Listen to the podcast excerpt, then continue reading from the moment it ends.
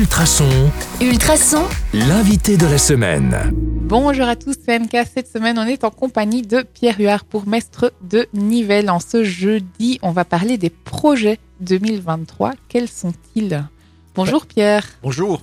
Ben, Ah. Des projets, il y en a énormément. D'ailleurs, on vient de, de présenter notre budget communal pour l'année 2023. Euh, je pense que parmi tous ces projets, ben, il y a surtout les dossiers dont j'ai parlé tout à l'heure qui doivent absolument aboutir au cours de, de cette année. Donc, je pense, enfin, en tout cas, avancer de manière significative.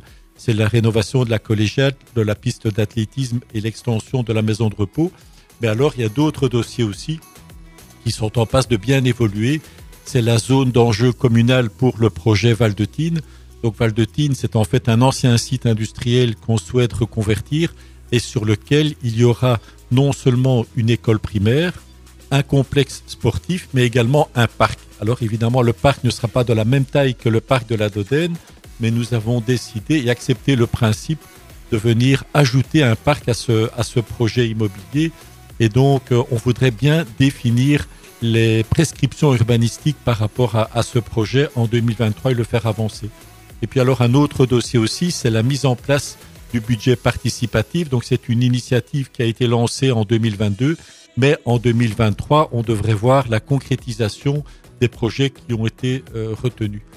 Puis autre projet aussi, c'est euh, en matière de lutte contre les, inondations, c'est la réparation de l'égout du parc de la Dodène, puisque bon, on a déjà pris pas mal de mesures pour lutter contre les inondations, mais on a pu voir en 2022 notamment que le, les égouts du parc étaient fragilisés. Et suite donc à un passage de caméra dans ces égouts, on a pu voir que le long du stade d'athlétisme, il y a un égout qui était complètement affaissé, qui s'écroulait, et donc qui générait évidemment une montée des eaux dès qu'il y avait de, de porte-pluie.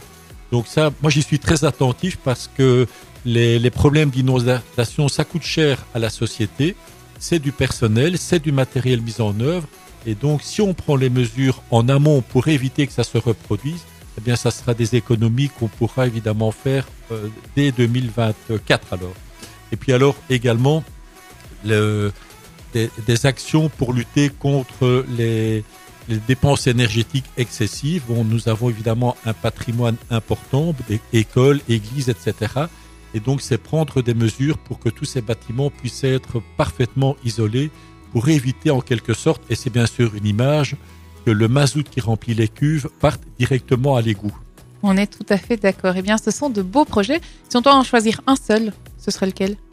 Oh ben, je pense que le, le, projet, à mon avis, que les Nivellois attendent le plus, ça concerne euh, la collégiale.